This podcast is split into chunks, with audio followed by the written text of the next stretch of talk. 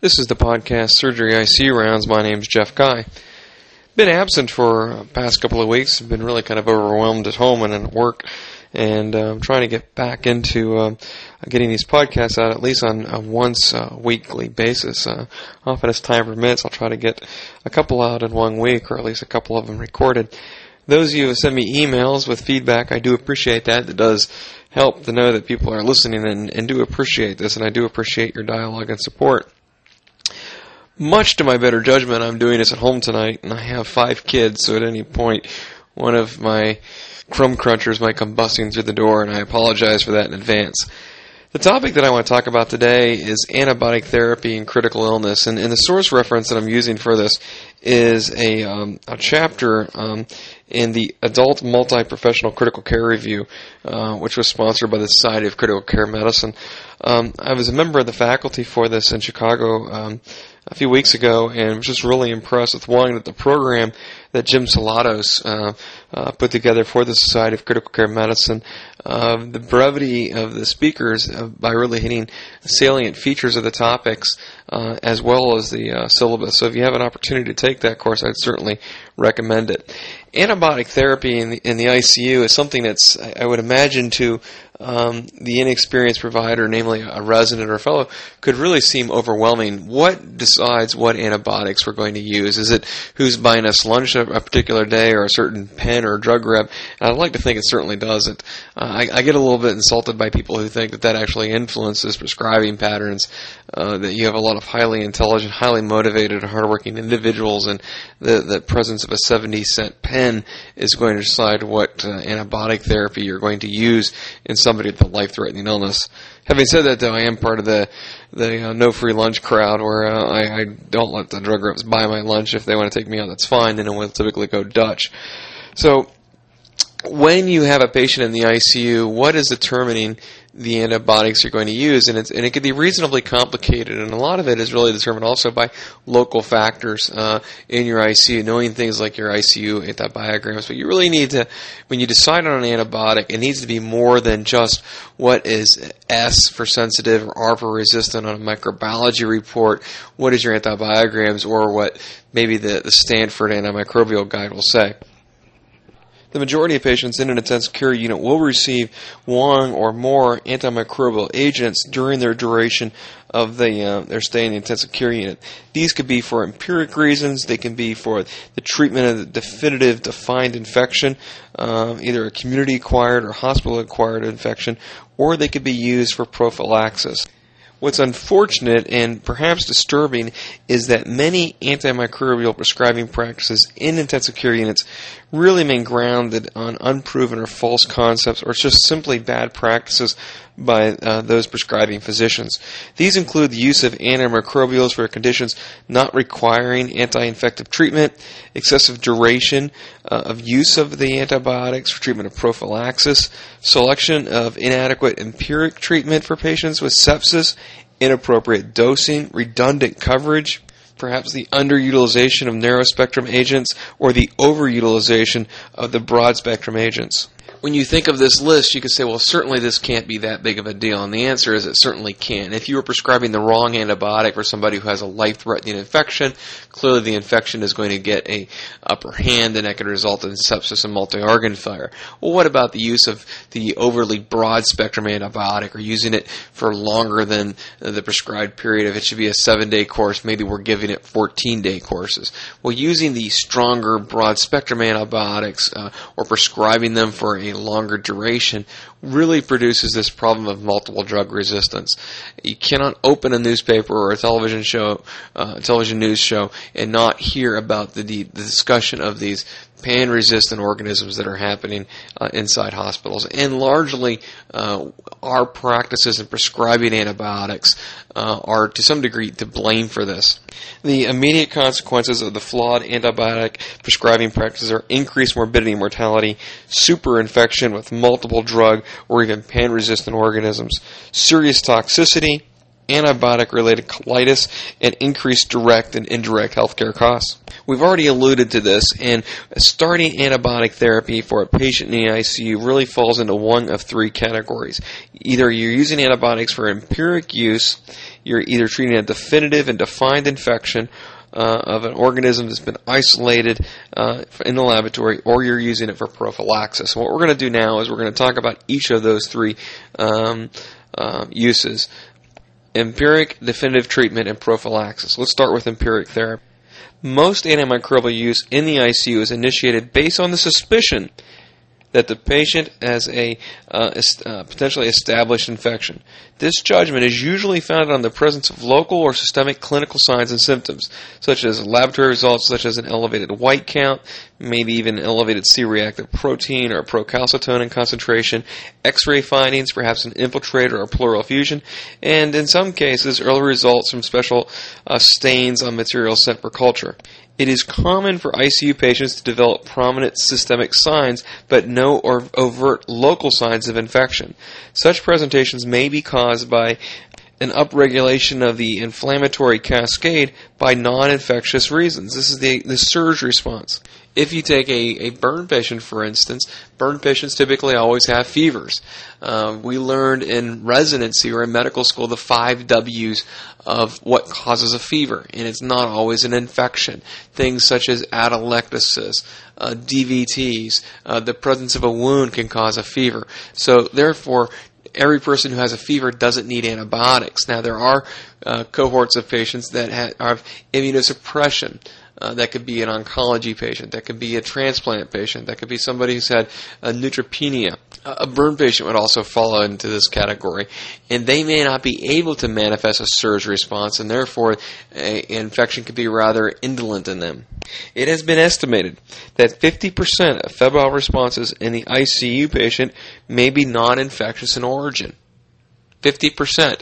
I've seen numbers quoted in the uh, Schwartz textbook of surgery that in some ICUs that number could be as low as 27% of patients. So it's, it's fair to say that the majority, or at least half the patients in the ICU who have a fever, don't have an infection.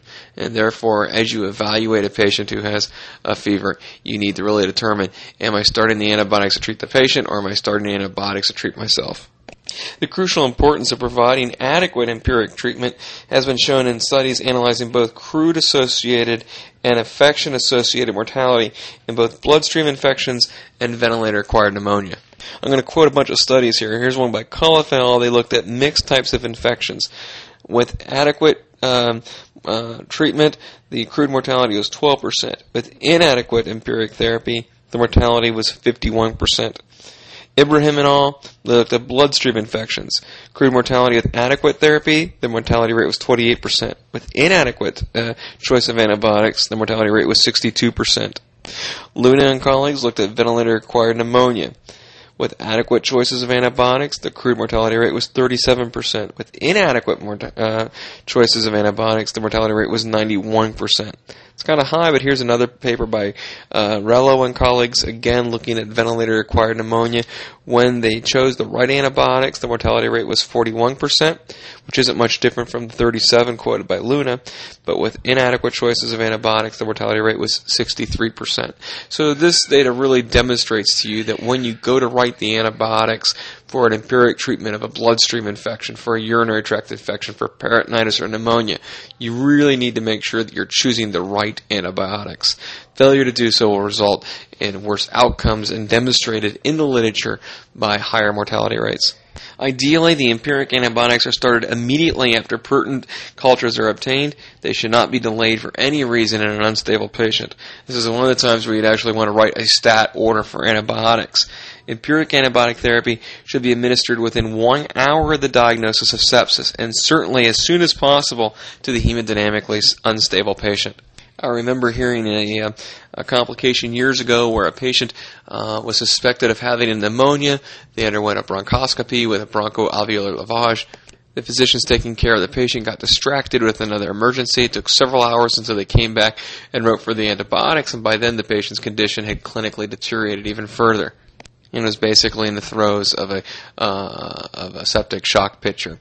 The major reason for inadequate empiric coverage in most studies has been the prescriber's underestimation of the degree of antimicrobial resistance in the infecting pathogens. Kollef and uh, colleagues demonstrated the most common isolates that are not covered well by uh, typical agents chosen for empiric therapy are Pseudomonas, which typically resistant to third generation cephalosporins, MRSA, and multiple drug resistant Acinetobacter. So those are the three bugs that you have to consider in empiric therapy that are going to probably uh, cold cock you. And that's going to be Pseudomonas, MRSA, and multiple drug resistant Acinetobacter. He certainly cannot be in my hospital and not be considered uh, worried about uh, the Acinetobacter component. Now, when we consider most drug therapies for something like an inotrope or an antihypertensive agent, we're typically, when we think about the pharmacology, we typically only have to consider the interaction between the patient and the medication. But when we're dealing with antibiotics, we are we just don't have to think about the, the uh, patient uh, specific components and the medication interactions, but we also have to think about how that medication, that antibiotic, is going to interact with the microbe. And when you go to choose an antibiotic, you need to consider where you're setting that antibiotic. Does it have good tissue penetration at the site of infection? What is the pH in which that you expect that antibiotic to be working at? What is the oxygen tension of that environment? Some antibiotics work very good in acidic environments, others don't. Some antibiotics are able to work under low oxygen tension environments, others don't. We typically think of this very well. We've been trained very well of this to think about when we treat somebody who has meningitis. We have to recognize that there's this special barrier, the blood-brain barrier there, and not all antibiotics are able to penetrate that blood-brain barrier. But the reality is, is that another tissue that is difficult to penetrate is the lung, and there are certain antibiotics that are very good penetrating the lung, and there are certain antibiotics that are very poor penetrating the lung. Even though you may get a microbiology report back from the laboratory and it says that a certain antibiotic is sensitive to a particular drug in a laboratory, that report is not taking into consideration the tissue in which you're trying to penetrate. Now, another example of this is that you could have drugs that are intermediate or intermediate or perhaps resistant in vitro, but there are environments in which the concentration of the antibiotic is uh, increased. And typically, we're talking there about urinary tract infections. That certain uh, antibiotics that are that are excreted by the kidneys and concentrated are able to get very high concentrations in the urine uh, so if you're treating something like pneumonia, you may be, be uh, a certain antibiotic may be ineffective, but treating that same bug in the urine, uh, that antibiotic could be very effective. The other thing we need to think about is uh, uh, as far as the resistance of the microbe. And parameters that determine the likelihood of resistance include the length of hospital stay, recent prior antibiotic exposure, the endemic uh, um, incidence of certain specific uh, resistant uh, pathogens such as MRSA, VRE, uh, and the extended uh, spectrum beta lactamase uh, producing Klebsiella and E. coli. Within the hospital or ICU, you need to maintain awareness of nosocomial epidemics and evidence that the patient in question had prior colonization or an infection with a multiple drug resistant pathogen. Recent surveillance studies demonstrate an increased incidence of community acquired MRSA without discernible risk factors, uh, uh, and this is something that needs to be of concern. The federal government doesn't get that. Uh, the federal government is now incident is starting to um, well, the federal government is considering, and they're certainly going to do this. Uh, they're not going to reimburse hospitals for nosocomial infections. They're saying the, the patient got the the uh, infection in the hospital. We're not going to pay or re, uh, uh, reimburse the hospital for the treatment that that patient required. And one of the things the federal government assumes, wrongly so, that every case of MRSA was acquired in the hospital, and that's just not the case. The other thing that we see often done uh, in intensive care units is that we will use combination of antibiotics to attack a certain microbe. And why are we doing that? Combination drug therapy is popular, especially to life-threatening gram-negative infections, particularly those caused by Pseudomonas. There are no data to support the practice. If anything, synergistic therapy without, excuse me, with an aminoglycoside may actually increase toxicity without any potential benefit. Another pitfall of antimicrobial combination therapy is that some combinations are antagonistic and thus potentially deleterious to your overall treatment. The most simple example of this is that we have antibiotics that are considered bactericidal and that's you know you know what homicidal means. That means you kill. So you and something that is bactericidal will kill the bacteria. We have uh, uh, antibiotics that are bacteriostatic, and that means they don't allow the organism to grow any further, and basically cell uh, can't carry on any of its metabolism. It just dies, but it doesn't lyse the cell or kill it.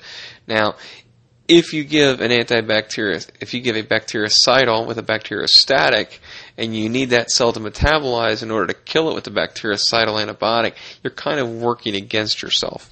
Uh, a more definitive example of using a bactericidal with a bacteriostatic agent uh, together uh, harming your treatment is in the uh, case of treating meningitis with, like, say, penicillin and tetracycline, or the use of beta lactamase inducers such as ceftazidime and a beta lactamase susceptible agent such as piperacillin in the same combination. The uh, utility of combination therapy to achieve synergism, which is enhanced bactericidal activity against a single organism and minimize the emergence of resistance. So you really want to get your punch, but you don't want to induce resistance. Once you've obtained your cultures and you've sent, uh, started the patient on empiric antibiotic, you really need to be watching the clock. Most um, laboratory data from the microbiology lab will be available within 48 to 72 hours after cultures are obtained. Negative cultures are sterile, no pathogen growth. Um, must be interpreted cautiously because there are patients who are on antimicrobial therapy at the time of the culture results are obtained, uh, as prior treatment may increase the false negative rate. Positive culture results also require some interpretation. Blood cultures growing coag negative staph are likely contaminated in 70 to 90% of the cases, especially when only a single culture specimen is positive in the absence of indwelling devices or prosthesis. I'm going to say that again because it's important. Blood cultures growing coag negative staph are contaminated in 70 to 90% of the cases. Early detection of growth, say within less than 24 hours, and growth from two cultures results obtained by separate venipunctures increase the likelihood a true coag negative staph bacteremia is present. Isolates of Staph aureus, any gram negative bacillus or yeast is almost always important clinically. The vast majority of bacterial isolates from urine specimens obtained from uh, catheters represent bacteriuria and are rarely the de novo cause of sepsis in the absence of urinary tract pathology. If you obtain a respiratory tract culture from a sputum or an endotracheal aspirate um, uh, by suctioning, these are notoriously false positive. If you're trying to evaluate the lung for an infection, quantitative cultures using the techniques of blind or bronchoscopic bronchoalveolar lavage or protected brush specimens the way to go. Once you start getting your antimicrobial data back, you need to evaluate it and determine do I have the patient on the right antibiotic? If a patient has a really bad organism and you've got them on something like Ancef and it's a pan resistant organism, you want to get them on a stronger antibiotic that'll kill the bug.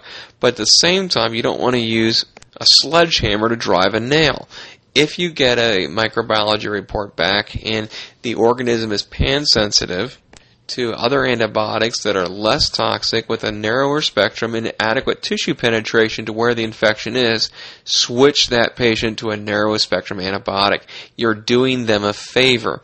You're not going to select or you're going to decrease the likelihood that you're going to select for a resistant organism. Patients begun on vancomycin empirically for MRSA who are infected with a methicillin sensitive Staph aureus strain, in fact, should be switched to an anti staphylococcal penicillin such as nafcillin or oxacillin.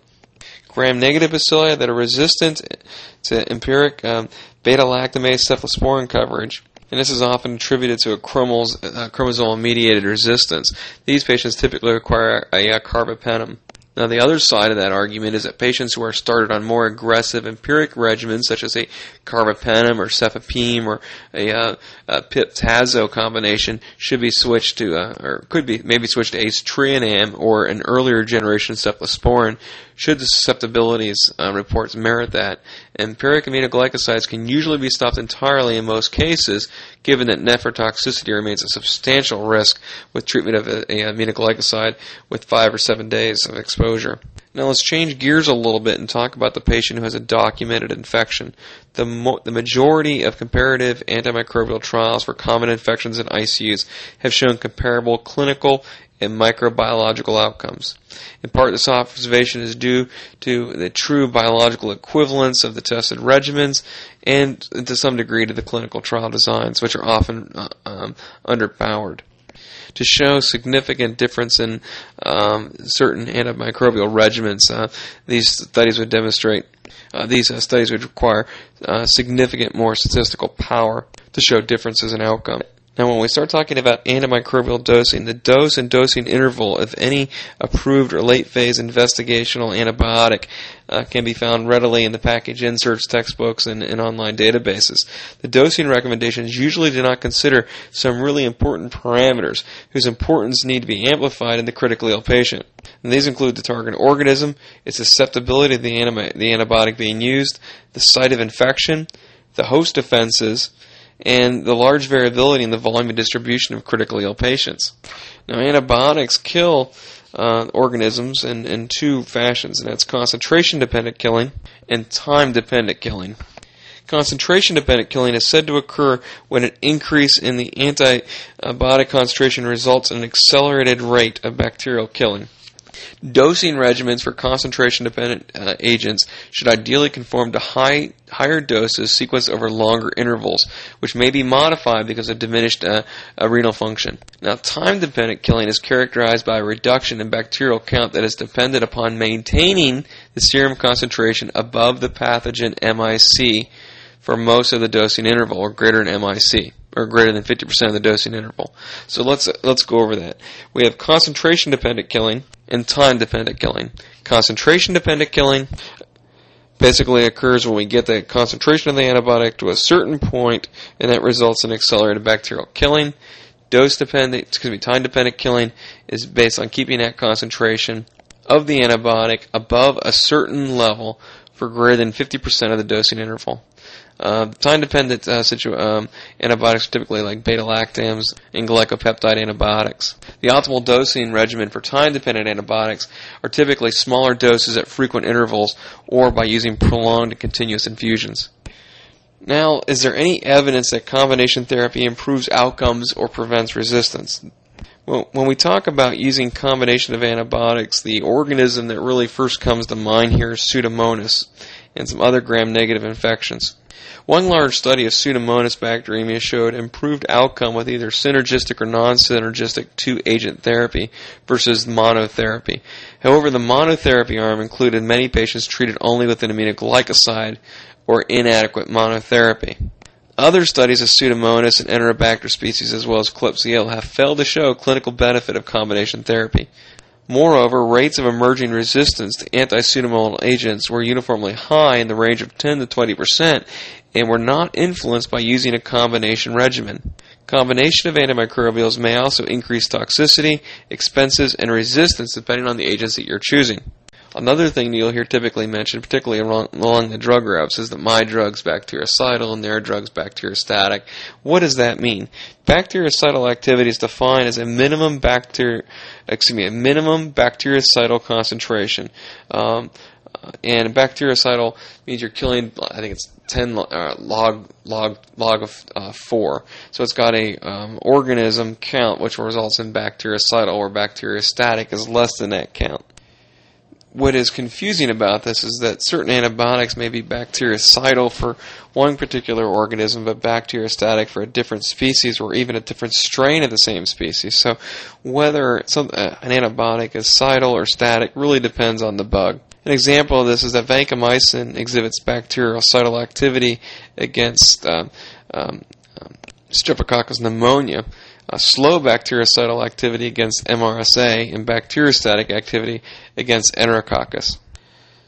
Some bactericidal agents include penicillins, but they are bacteriostatic against Enterococcus. Cephalosporins are bactericidal. Carbapenems are bactericidal. Monobactams. Vancomycin is generally considered bactericidal, but it's bacteriostatic or slow bactericidal against Staph aureus. The quinolones are bactericidal, aminoglycosides likewise. Daptomycin and flagyl are also bactericidal. So what leaves that as bacteriostatic?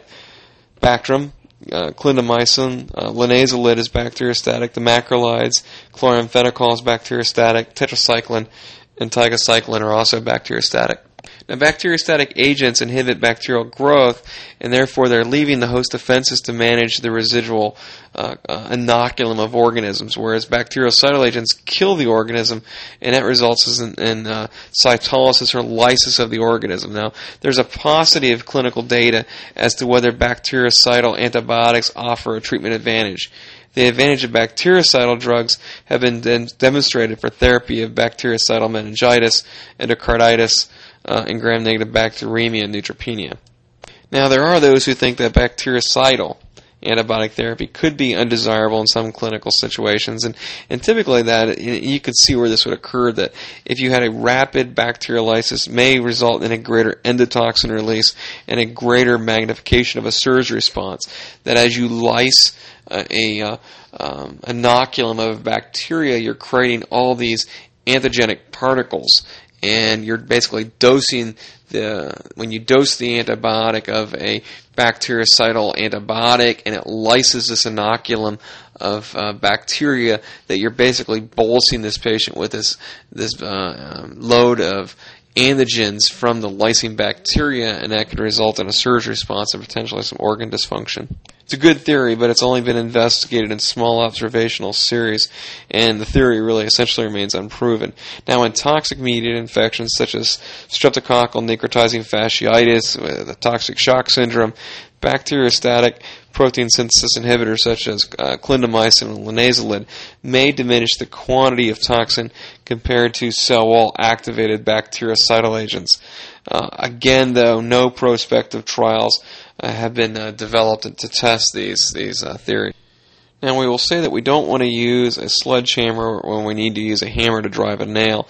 And what we mean by that is we don't want to use an antibiotic with this huge bact- uh, antibiotic spectrum uh, when we have a uh, rather what I'd call a sissy organism that would respond to a very narrow spectrum antibiotic. Well, the same could be true about the duration of antibiotic therapy. And this is where I'm really kind of fascinated by the way the pediatricians will treat a lot of infections because certainly the difficulty in treating children is getting them to take a horrible tasting antibiotic for 14 days, and they've shown consistently that they've been able to knock down the duration of antibiotic therapy, and I think that's what we're going to see a lot uh, in infectious disease when it comes to um, how we manage these patients in the ICU, that something where we typically managed it with 14 days of antibiotics because it was an arbitrary number, that we may show adequate um, resolution of the infection with, say, five or seven days of antibiotic therapy, and perhaps even by decreasing the duration of antibiotic treatment, decrease the likelihood that we're going to develop uh,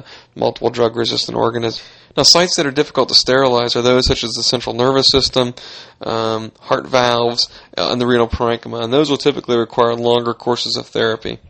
Other things that may result in an increased duration of therapy is when you're treating organisms that are considered facultative intracellular pathogens, and um, those are things like Staph aureus, Listeria, Legionella pneumophila, and Salmonella organisms. And these usually require longer courses of therapy due to the higher rate of relapse when shorter courses of therapy are employed.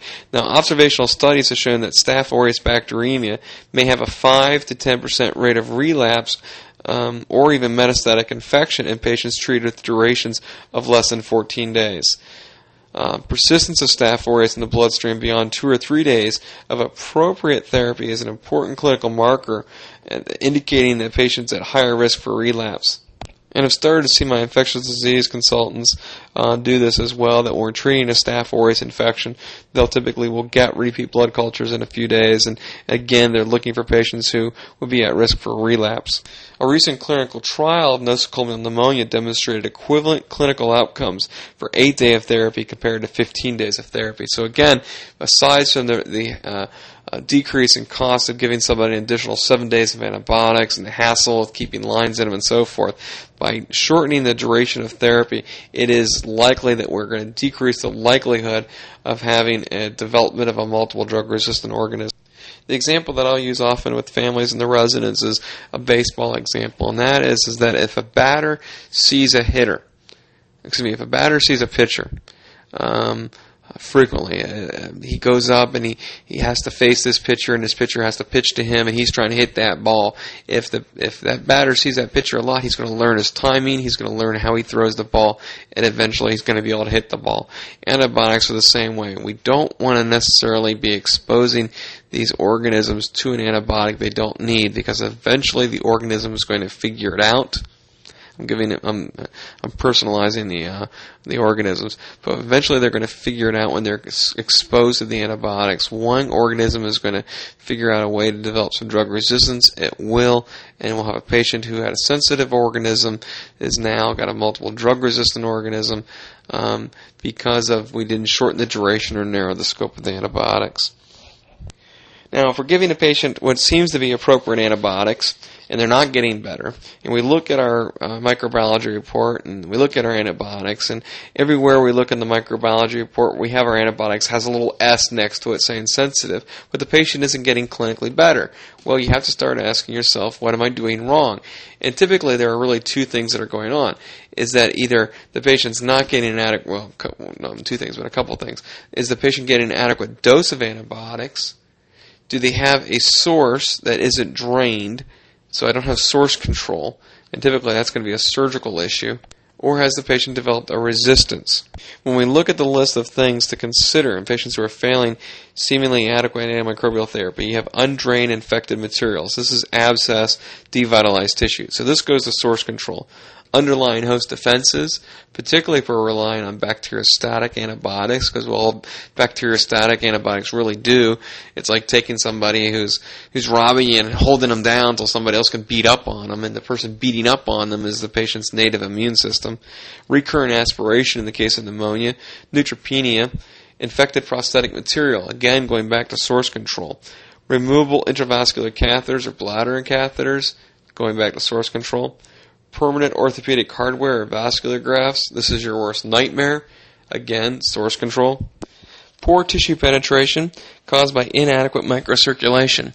Uh, again, this is uh, something I think we often overlook. But again, is the antibiotic you're using, does it penetrate that tissue well?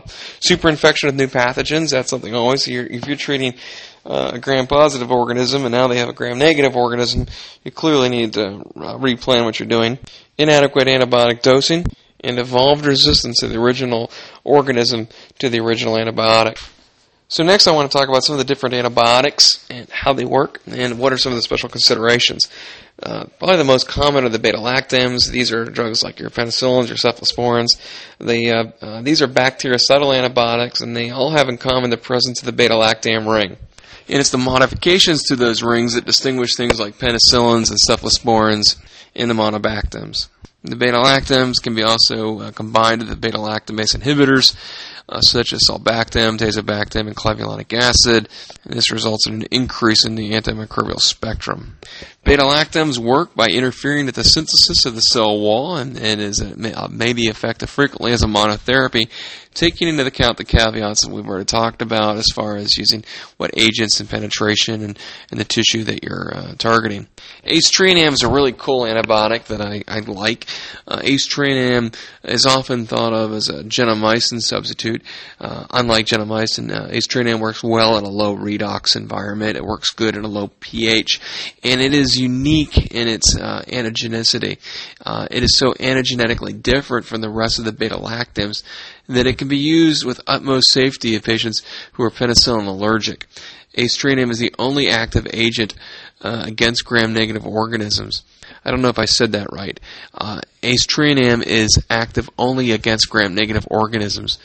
And as I've said earlier, uh, I when I think of aztreonam, I think of it very similarly to an aminoglycoside. So when you would think of when I would use an aminoglycoside, I would typically think of aztreonam. Now keep in mind, aztreonam is a beta-lactam, and I don't like to use similar, if I'm using combination therapy, if I think it's indicated, keeping in mind the discussions we had above about combination therapy, if you're using a beta-lactam, such as a cephalosporin, I don't know that I would use a second beta-lactam um, aztreonam. You like to use drugs that use different mechanisms. Next are the fluoroquinolones, and fluoroquinolones act by interfering with DNA gyrase. This results in impaired DNA synthesis and repair. And quinolones kill in a concentration dependent fashion. Remember, we talked about concentration dependent killing and time dependent killing. We can really break down the different fluoroquinolones or the different quinolones in different generations. The first generation agents had gram-negative activity only and were used typically for urinary tract infections. The agent that typically characterizes the first generation quinolones is nalidixic acid. Second generation uh, quinolones had added gram-positive activity and were used for systemic infections. And typically, the drugs that are considered really the second generation quinolones were ciprofloxacin and ofloxacin. Uh, these agents uh, had limited utility for respiratory infections because of relatively high MIC values uh, among a pneumococcus, making it necessary to use high doses of Cipro. So Cipro not really was not a good drug for treatment of pneumonia. Now the third generation uh, agents are characterized by better gram-positive activity, particularly against pneumococcus. Among the third generation agents, uh, more uh, active against pneumococcus is moxifloxacin compared to levofloxacin. Now, these third generation agents also have very long half lives, which allow for convenient once a day dosing.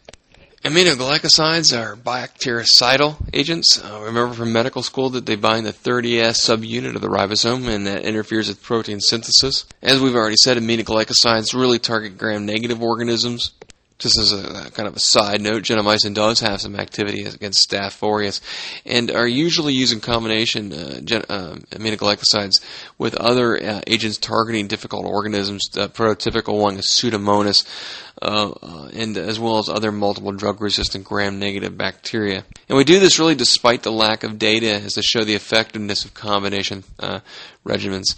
When combined with certain beta-lactam agents, aminoglycosides achieve antibactericidal synergy in vitro against Pseudomonas. The key word there is in vitro. Uh, this has not been shown to be a, a phenomena in vivo, and it has not been shown to be a phenomena with once daily dosing. So again, if you're choosing your antibiotics and you're saying, well, I want to com- uh, combine a beta-lactam uh, with an aminoglycoside, but then I'm going to dose the aminoglycoside with once daily dosing, you're really out on thin ice when it comes to the data to suggest that that is, sound medical evidence. Now, amikacin is the least susceptible to enzymatic breakdown by bacteria, whereas tobramycin is more active uh, than gentamicin against Pseudomonas. So again, just restating that amikacin is perhaps a little bit more bullet resistant to enzymatic breakdown and tobramycin targets Pseudomonas better. Now, aminoglycosides penetrate poorly in the lung tissue and can be inactivated by an acidic pH, which is common in infected lung tissue as well as intra-abdominal abscesses. And this is what I said above about if you're targeting um, those environments, a aztreonam would perhaps be a better choice. Now, aminoglycosides kill in a concentration dependent fashion, uh, and it's this which results in the post antibiotic effect that allows the use of uh, single day dosing. They can be dosed once daily to optimize the killing while minimizing the toxicity. Now, in clinical practice, this has not been proven to occur, and once daily dosing is comparable in efficacy to multiple dose regimens, albeit with somewhat less nephrotoxicity. So, again, when you're looking at once daily dosing versus multiple dosing, you're not going to get any better uh, clearance of the organism, but you are going to result perhaps in less toxicity. When aminoglycosides are used, it is necessary to monitor serum concentrations to minimize the incidence of acute renal failure. Peak, con- peak concentrations correlate with efficacy, but only have a meaning with multiple daily dosing. Okay, their utility in once daily dosing has not been established, and they are not uh, usually obtained. Uh, trough concentrations are monitored to minimize toxicity and probably should be followed regardless of the dosing regimen, whether you're using uh, several times a day or once daily dosing. Because of poor penetrations in the tissues, some investigators have used nebulized aminoglycosides for the therapy and prevention of gram-negative pneumonia. We do this a lot in burn patients. Um, this approach has been effective in the treatment of infectious exacerbations in cystic fibrosis patients. A patient uh, who was burned and has smoke inhalation injury is very common to a cystic fibrosis patient, and they have a lot of secretions. And we found this uh, very effective, but it's not effective as an adjunct therapy to systemic antibiotics in patients with serious respiratory tract infections. Now, vancomycin. Vancomycin impairs cell wall synthesis by binding to an alanine-alanine terminus. Vancomycin has a broad gram-positive spectrum, which includes coag-negative staph, methicillin-resistant staph aureus, vancomycin-sensitive enterococcus, bacillus species, strep pneumonia, as well as other streptococcus. Vancomycin kills in a time-dependent fashion okay, compared to the aminoglycosides, which were dose dependent.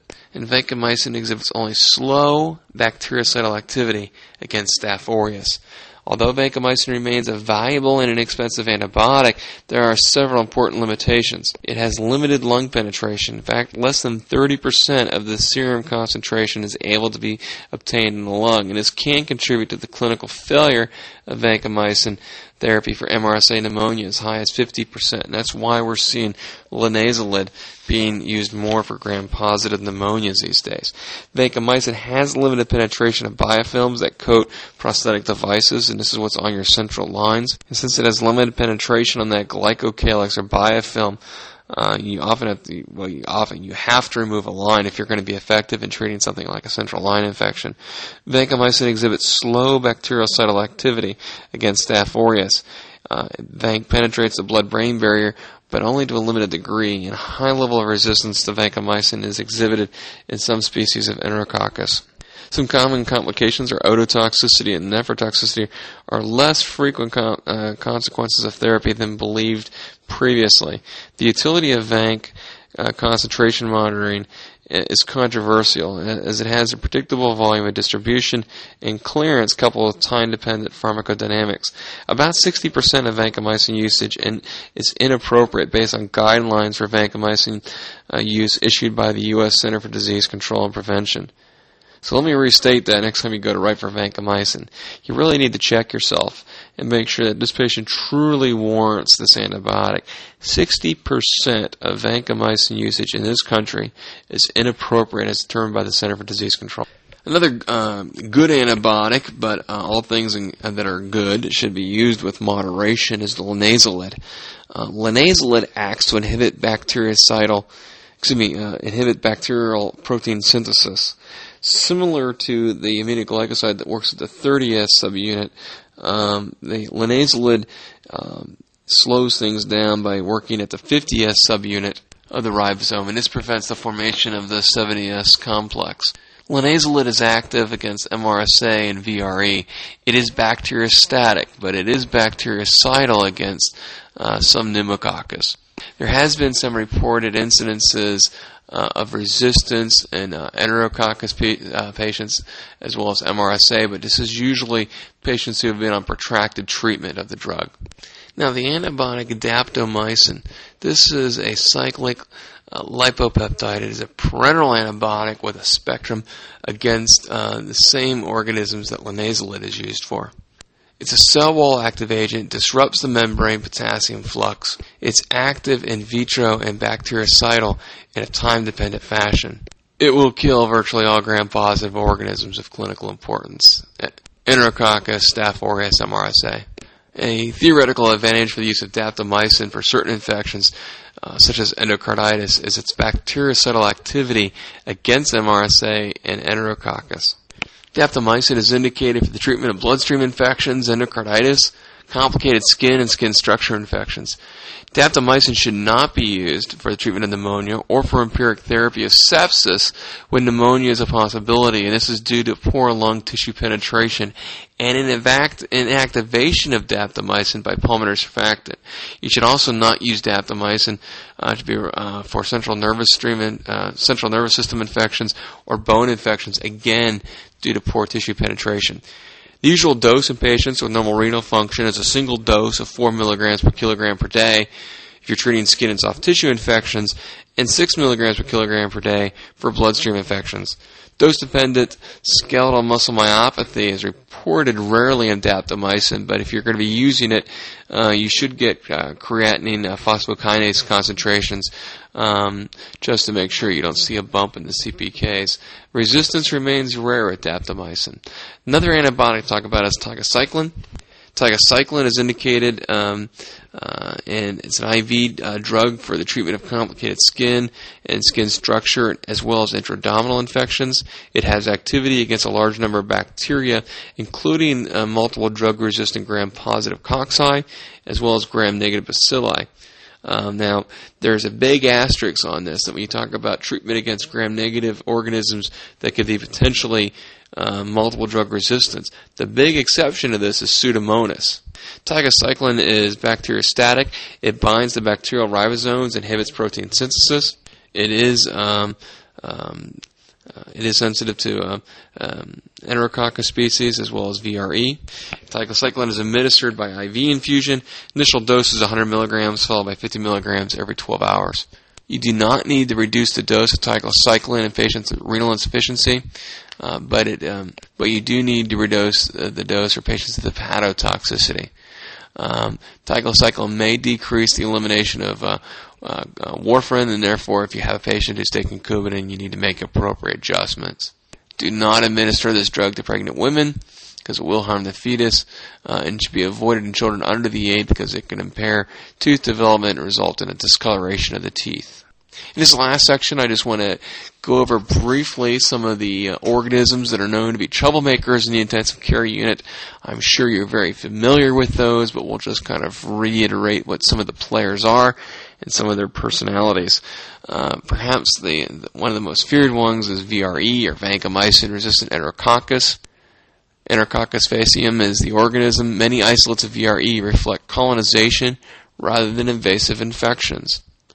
Now, there's a difference between colonization and infection. You can have an organism on your hand. If I swabbed everybody's hands who are listening to this podcast, and there are thousands of you, quite frankly, I would suspect that we would, every swab that we would take would be growing something that would not mean that your hand was infected. The presence of bacteria does not confer the fact that uh, you have a disease. To have an infection, the organism needs to uh, basically overtake or penetrate normal tissue. That is the definition of infection. Everywhere you find a bacteria does not mean you have an infection. It's a very, very important point. Therefore, if you have a culture that's positive, you have to determine am I treating a colonization or am I treating an infection? And often, where I think I have a colonization is often the time where I will get an infectious disease consult because it is hard not to give somebody with a positive culture an antibiotic. And often, by after consulting with my infectious disease colleagues, we'll come to the same conclusion. And they'll say, "Yeah, Jeff, this is this is a colonization, and you're fine not to treat that." So keep in mind that many isolates of VRE are colonizations, not infections. Isolation of VRE from the bloodstream or purulent closed space infections in symptomatic patients does merit antibiotic treatment. At present, there are four agents that can be used to treat uh, VRE infections: daptomycin, linezolid, quinupristin, and ty- uh, tigecycline. Although there are no head-to-head comparisons of these agents, the side effect profile of all three of the other agents appears more favorable than using quinupristin. There is linezolid resistant VRE strains that are being reported out there, and we're typically seeing this in patients um, who've had inadvertently drained or non-movable foci of infections, i.e., source control problems, or people who have received inappropriately uh, protracted therapy. Chloramphenicol has about a 50 to 60% efficacy rate based on small published reports. Nitrofurantoin may be used for VRE urinary tract infections, but only in patients with a creatinine clearance of greater than 40 milliliters per minute. Staph aureus, including MRSA, VANC has been the traditional first-line therapy for uh, most serious MRSA infections. However, there's increasing awareness of its limitations. VANC achieves only slow bactericidal killing activity, and this is, you keep hearing this over and over again through this podcast. VANC achieve, vancomycin achieves its killing slowly Okay, vancomycin has poor lung and central nervous system penetration and poor activity on prosthetic biofilms. Interesting that combination therapy uh, with gentamicin may enhance vancomycin's bactericidal activity. However, such use does not alter clinical cure rates.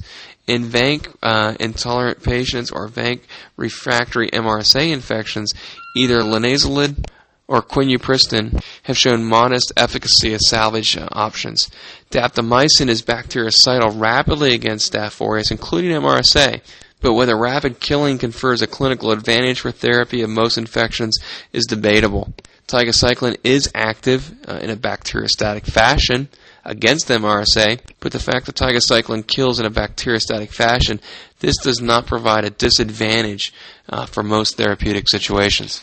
Pseudomonas is a favorite in the intensive care unit. This is uh, ubiquitous. It's considered an avirulent opportunistic uh, whose virulence is enhanced in critically ill patients.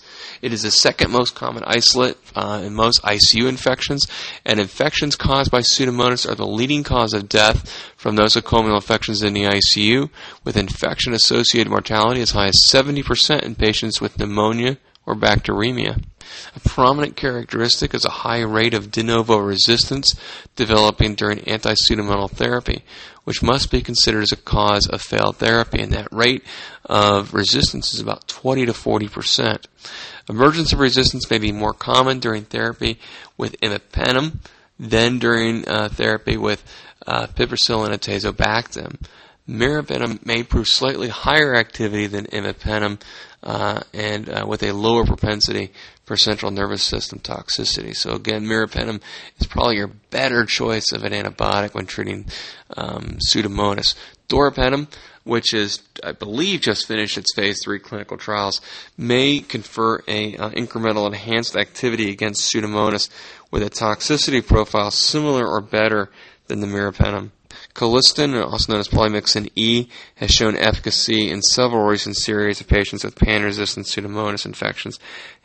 But uh, colistin has substantial renal toxicity. In fact, I, I often kid our uh, infectious disease colleagues that they need to start having the renal fellow around with them when they're running for uh, colistin.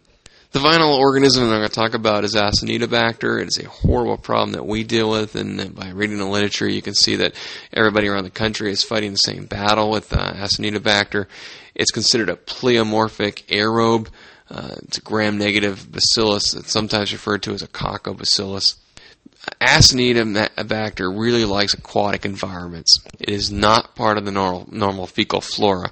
Acinetobacter is often cultured from hospitalized patients' respiratory secretions, their wounds, their surgical sites, and urine. Most Acinetobacter isolates are recovered from hospitalized patients from the skin, the oropharynx, secretions, respiratory secretions, urine, and these represent colonizations rather than infections. Acinetobacter is a common colonizer of patients in the ICU. Acinetobacter colonization is particularly common in patients with endotracheal intubation and those who have multiple intravenous catheters, uh, monitoring devices, drains, urinary catheters.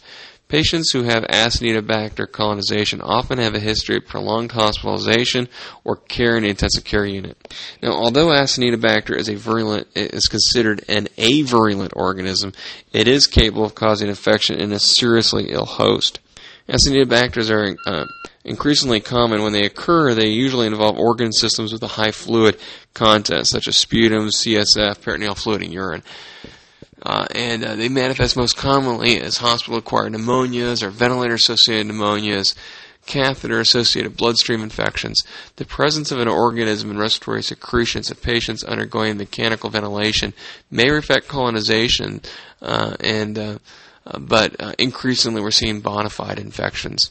Acinetobacter is becoming more and more resistant to several of our antibiotics uh, and um, uh, have emerged um, as susceptible to relatively few antibiotics. In general, cephalosporins, your macrolides, your penicillins have little or no uh, anti-acinetobacter activity. In fact, their use may predispose the patient to becoming colonized with Acinetobacter Antibiotics to which multiple drug-resistant Acinetobacter is usually susceptible include meropenem, amikacin, tigecycline, colistin, uh, polymyxin B. with colistin and polymyxin B really being the last, uh, uh, the choices of last resort. The morbidity and mortality from Acinetobacter infections really relate to the underlying immune status of the host rather than the inherent virulence of the organism. So Acinetobacter has uh, it's a pretty bad actor when it comes to resistance, but keep in mind, in a normal host, it's really considered to be avirulent. So seriously ill patients have increased morbidity and mortality rates resulting from their underlying illness rather than the superimposed infection with Acinetobacter. So that wraps up that discussion. Uh, again, it's a very brief and rapid introduction to various considerations of what antibiotics we use in the intensive care unit and, and covering some topics of multiple drug resistance. Again, the reference document for this uh, teaching session was a chapter written by uh, Linden and Phil Berry, uh, Peter Linden and Phil Berry, uh, in the Adult Multi-Professional Critical Care Review uh, from the Society of Critical Care Medicine. My name is Jeff Guy. My home uh, uh, website is www.burndoc.com. Have a good day.